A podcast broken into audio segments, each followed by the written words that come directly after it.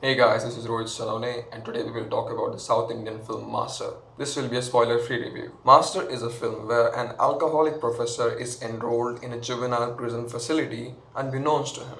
There he soon clashes with a ruthless gangster who uses children as scapegoats for his crimes. Let's start with the positives. The villain Bhavani, played by Vijay Sethupathi, I don't know if I'm saying his name right, but he is a treat to watch. He plays this antagonist in a psychotic, menacing, and psychopathic way. This is the first film I have watched of this actor, and he is truly a treasure. His delivery and his mannerisms are uniquely his own. The character is given a proper backstory from his young teenage years to his adulthood. We see this progression of this character from start to end, and that makes that character quite relatable to the audience. He was the first character to be introduced in the film, so I thought he was the hero because I had not seen any trailers or posters for this movie. I just went ahead and watched it. Now, because we have seen this backstory of this character, we feel sympathy towards him despite him being a ruthless, true antagonist. Another point about this movie and South Indian films in general is that they have developed this unique signature in color grading that they have in their movies these movies feel distinctly their own and have a slightly higher quality of production even if what we are shown is not cinematic.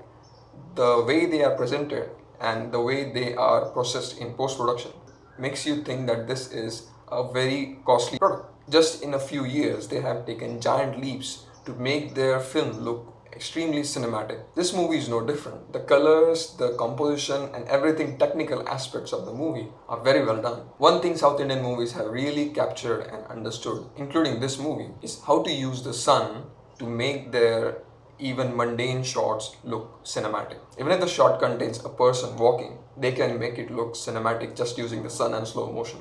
There is a song in the film called Master the Blaster. I think that's the name of it. The song is in the tune and genre of reggae music, which is which was popularized by Bob Marley. The song has the absolutely chill vibe, which suits the protagonist in a perfect way.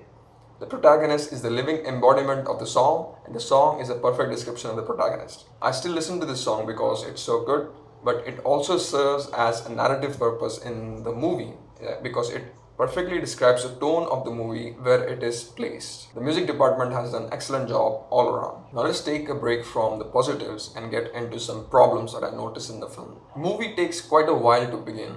The real story that is described in the log line that, that we see does not take place at least an hour into the movie. That's a long time. The movie starts with the backstory of the villain which is short and concise given the time period it is showing. That was actually great because it showed how the villain functions, what he thinks, how his psychology is. But after that section is done, we get into the story of the hero, that is JD. But we don't see the story that was actually shown in the logline. The logline of the movie, if we search on Google, it says JD, an alcoholic professor, is enrolled to teach at a juvenile facility unbeknownst to him. He soon clashes with a ruthless gangster who uses children as scapegoats for his crimes. Now, this section does not happen until an hour in the movie has passed. That is a very, very long time. So, what happens before that? We follow JD, where he is a professor in a different college. Only two or three elements of this subplot is actually used in the movie later on. The movie should not have given such a large duration of the story to such a small subplot which does not have that much of a significance later on in the movie. It could have been completely cut out or at least reduced significantly. This subplot of the movie contains what I call the South Indian film elements, namely the ultra mega hero worshipping even before we get to know the character, making the character weaknesses of the hero into looking like strengths, making strengths look like super strengths, and the song and the dance. Now, many of my friends and people I have met actually love these South Indian film elements the dancing, the hero worship, and all that cool stuff. And I'm pretty sure audiences in the South, which are the core audience of this film, also love these elements. Just like science fiction enthusiasts like myself uh, enjoy the world building in movies, or Salman Khan fans wait for their bhai moments, for many, these must be the highlights of their movie watching experience. For me, these South Indian elements are a no go. I dislike those a lot and I actively try to avoid films that contain these dancing and hero worship and typical South Indian film moments. It's just a personal preference. If you like those, that's fine, but they don't work for me at all. Ratsasan was the first film I came across which was completely devoid of these uh, South Indian film elements, and I actually liked the film. Master falls somewhere in between, where it strikes a somewhat okay balance between the non uh, South Indian film elements and the South Indian film elements. I found it bearable. The pace of the movie and the story and the whole thing actually picks up when the movie reaches its midpoint, where JD enters this juvenile facility and starts experiencing what actually is happening in those juvenile facilities. His transformation from a drunk who does not care about anything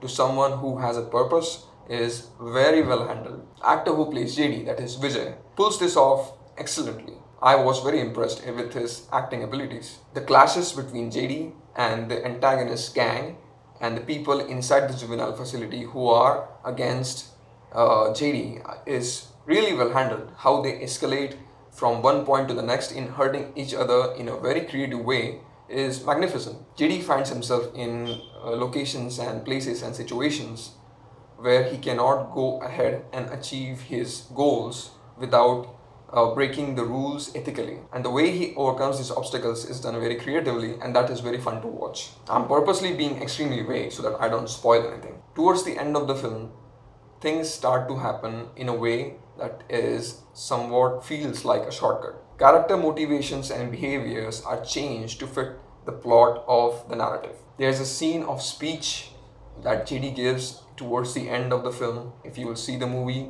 you'll definitely understand what I'm talking about. One other problem was the villain, as a person himself, was way too overpowered as compared to the hero. So the movie purposefully underpowers him by not making the villain involved in the story.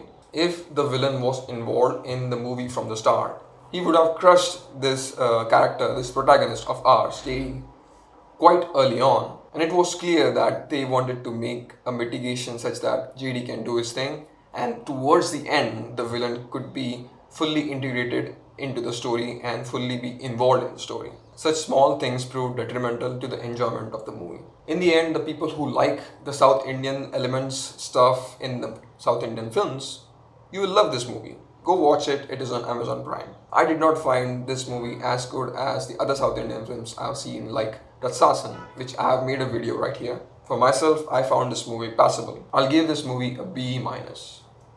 Guys, thank you so much for watching. If you like this video, give it a thumbs up. I'll see you in the next one. Bye.